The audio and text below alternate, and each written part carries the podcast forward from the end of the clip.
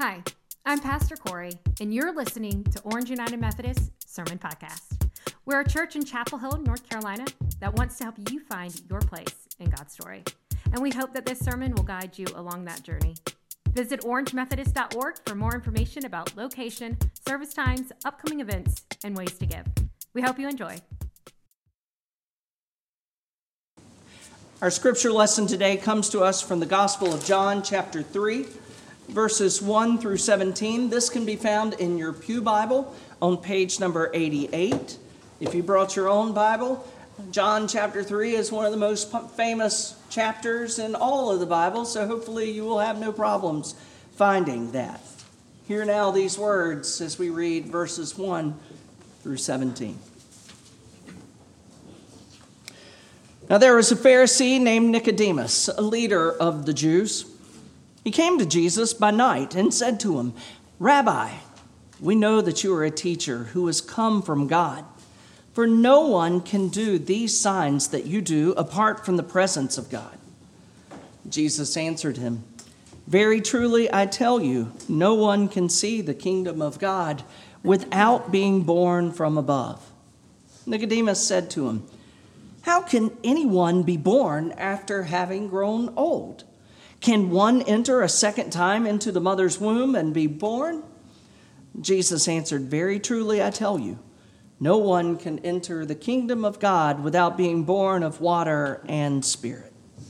What is born of the flesh is flesh, and what is born of the spirit is spirit. Do not be astonished that I said to you, You must be born from above. The wind blows where it chooses, you hear the sound of it but you do not know where it comes from or where it goes. So it is with everyone who was born of the Spirit. Nicodemus said to him, How can these things be? Jesus answered him, Are you a teacher of Israel, and yet do not understand these things? Very truly, I tell you, we speak of what we know and testify to what we have seen, yet you do not receive our testimony. If I told you about earthly things and you do not believe, how can you believe if I tell you about heavenly things? No one has ascended into heaven except the one who descended from heaven, the Son of Man. And just as Moses lifted up the serpent in the wilderness, so must the Son of Man be lifted up, that whoever believes in him may have eternal life. For God so loved the world that he gave his only Son, so that everyone who believes in him may not perish, but have eternal life. Indeed, God did not send the Son into the world to condemn the world, but in order that the world might be saved through him. This is the word of God for you, the people of God. Thanks be to God. This week has been an interesting week in the life of the church and in all of our lives, as we have been, as I mentioned earlier, so attuned to the news and hearing the reports about the spread of the COVID 19 virus.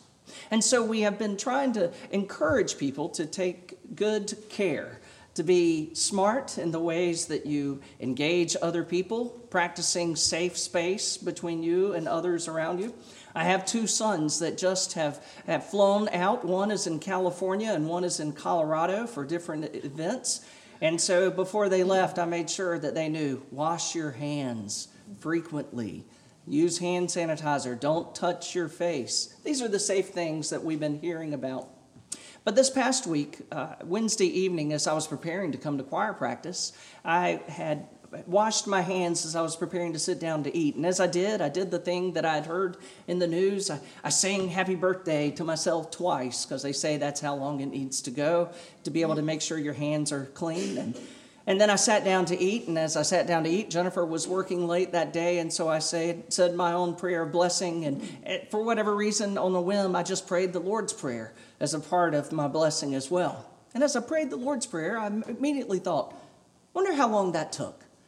And so I timed it that it took just a little bit over 20 seconds. And I thought, huh, that's fascinating. Maybe other people would like to know that too. So I ran to the computer while my food got cold. And, and I wrote about this in the Friday email if you received that and read it. But I, I came up with a post that just simply said COVID 19 coronavirus tip instead of singing happy birthday to yourself twice while washing your hands, why not recite the Lord's Prayer?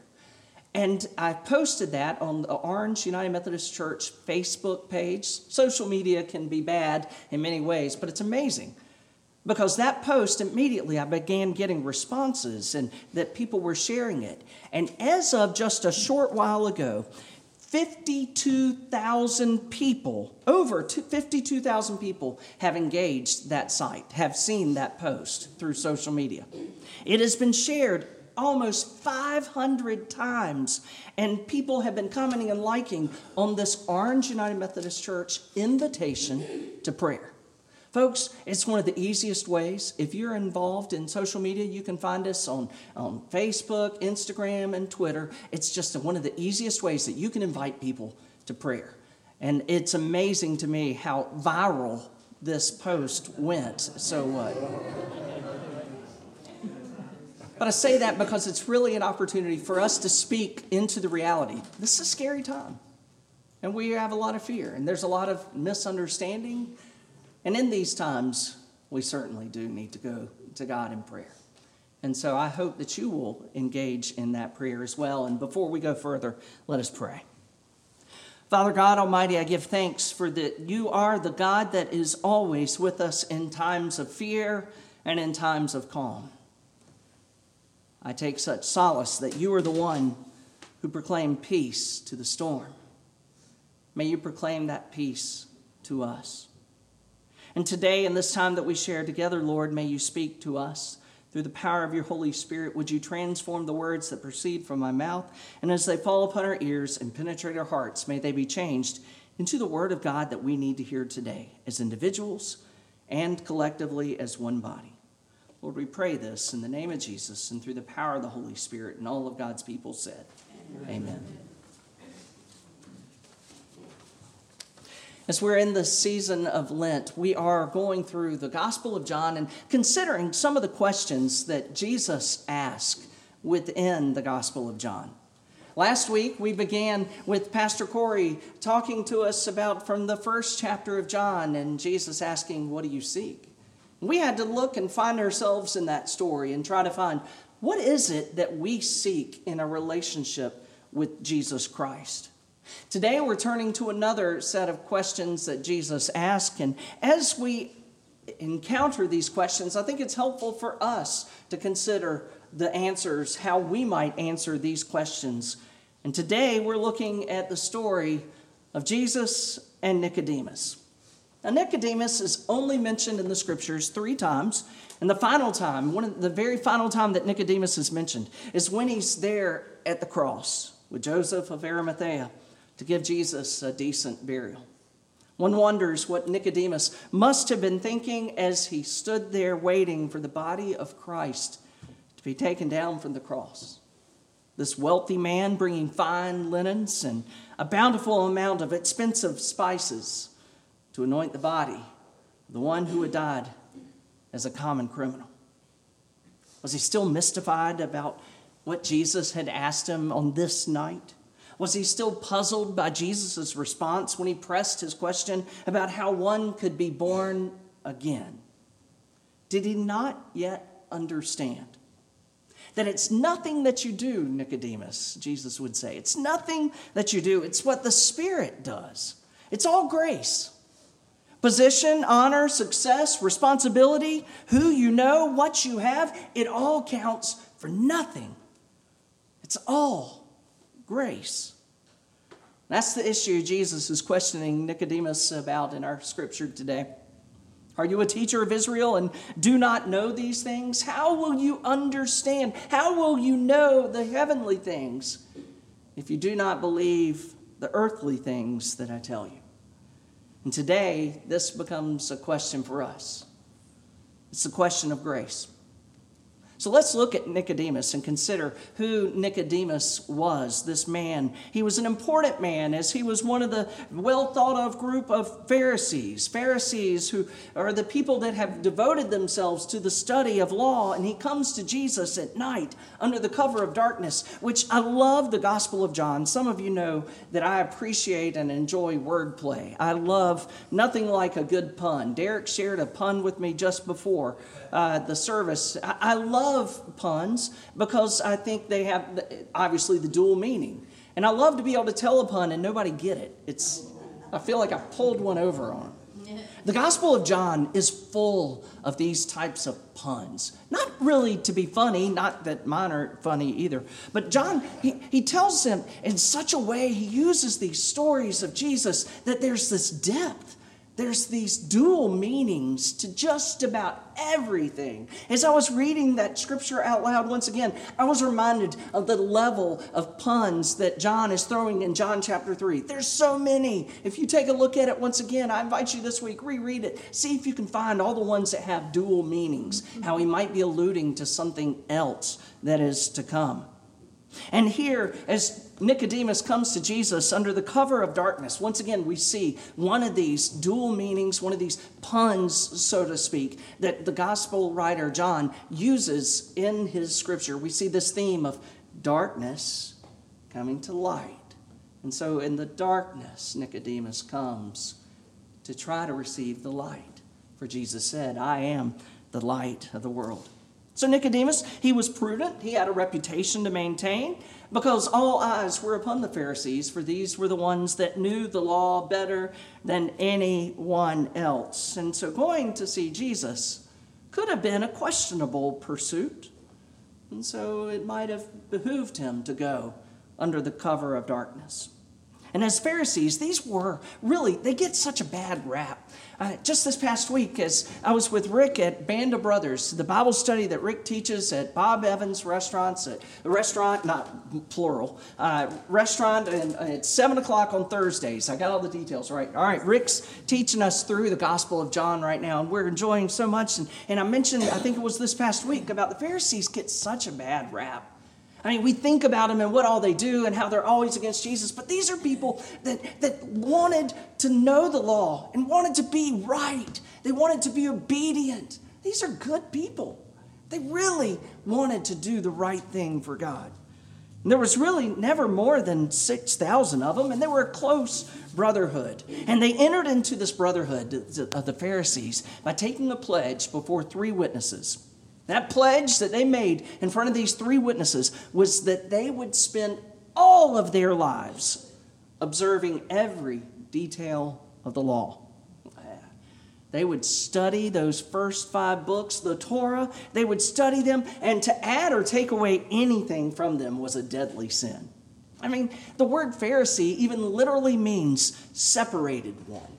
They saw themselves as separating themselves from the ordinary life in order to keep every detail of the law.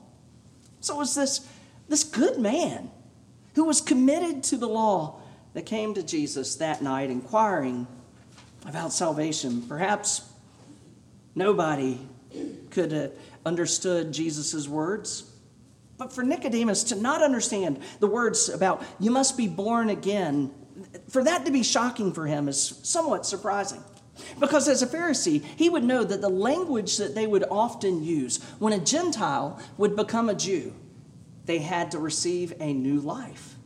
They had to forsake all other parts of their past to become a new identity. He already knew this language of this new life, and yet he misses it when Jesus says that you must be born from above or born again. It's beautiful. That's one of the puns that Jesus uses here. As he uses it, he says that one must be born, and the word can be defined either as translated as either born again or born from above. Again, this dual nature. But Nicodemus can't understand it. All he can picture is the literal being born again. How can one be born again when they have grown old? And Jesus tells him quite simply that this relationship with God, it's all about grace.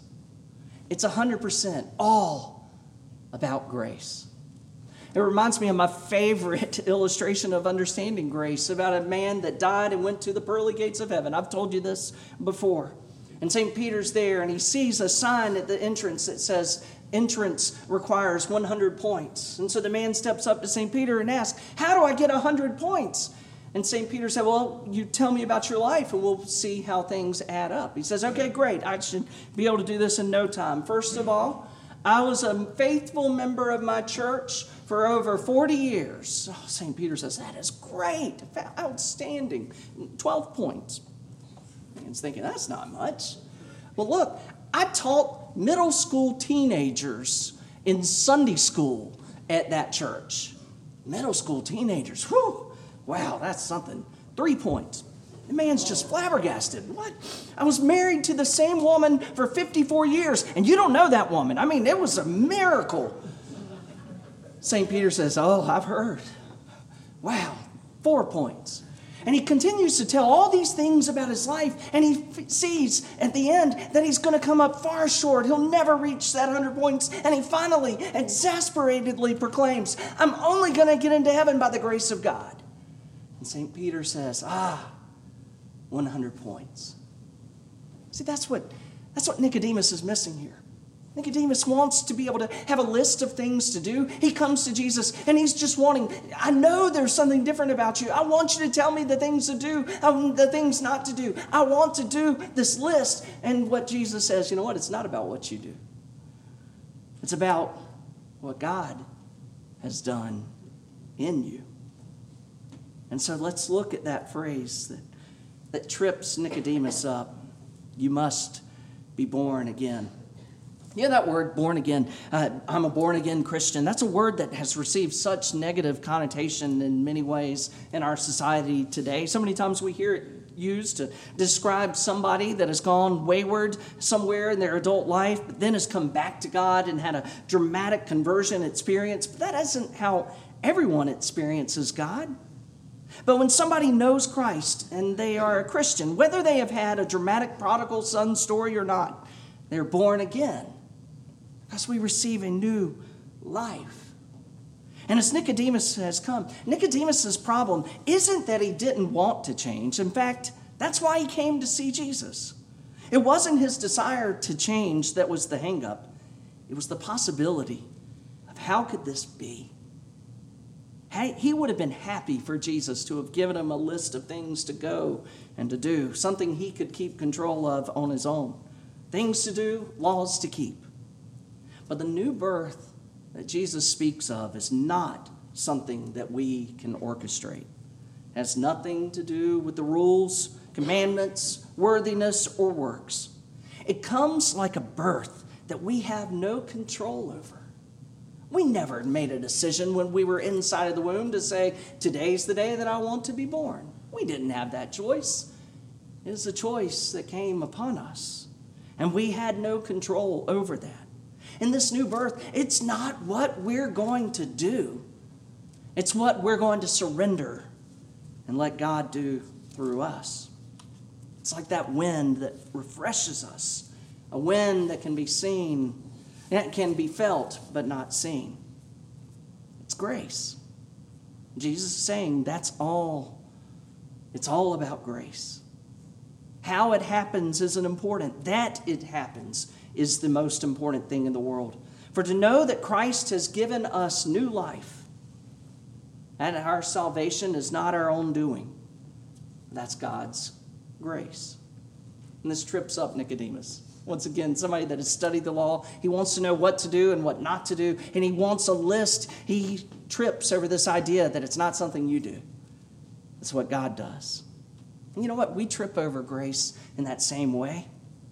How will we understand the heavenly things when we can't understand the earthly things that Jesus has taught us? Think about it. If you beat yourself up for the sins of the past, we just did a series called Letting Go of these things that we've been holding on to. And sometimes we may have something that we've done in our past that every now and then we think, oh, I'm so sorry, God, that I ever did that.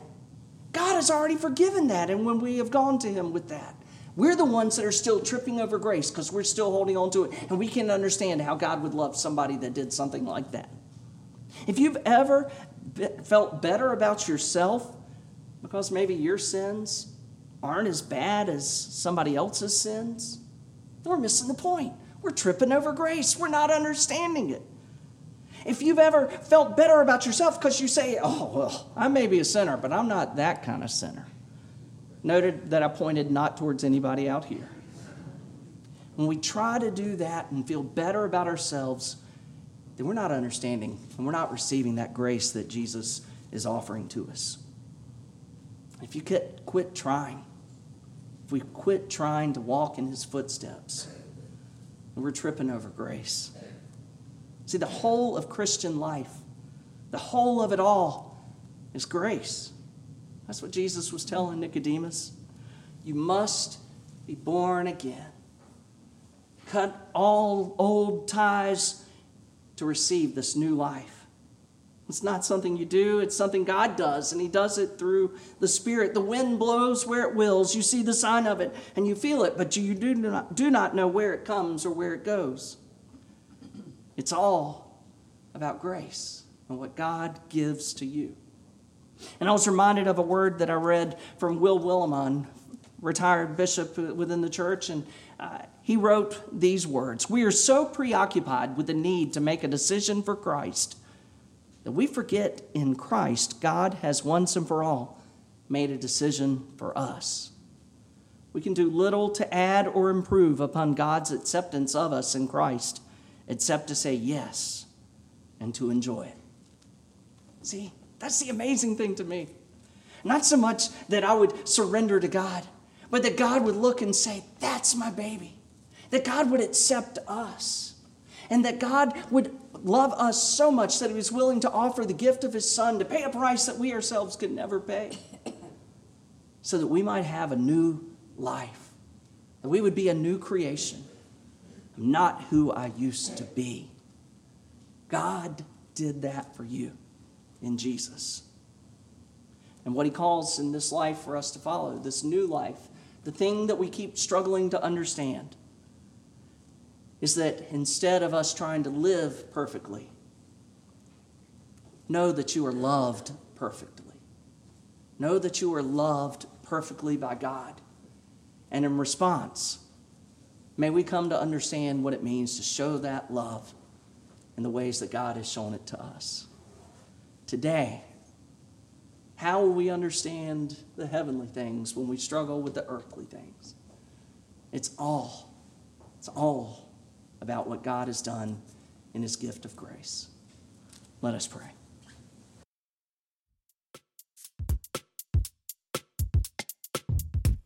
Thanks for listening to this week's sermon, and please join us again next week. In the meantime, you can find us online at orangemethodist.org.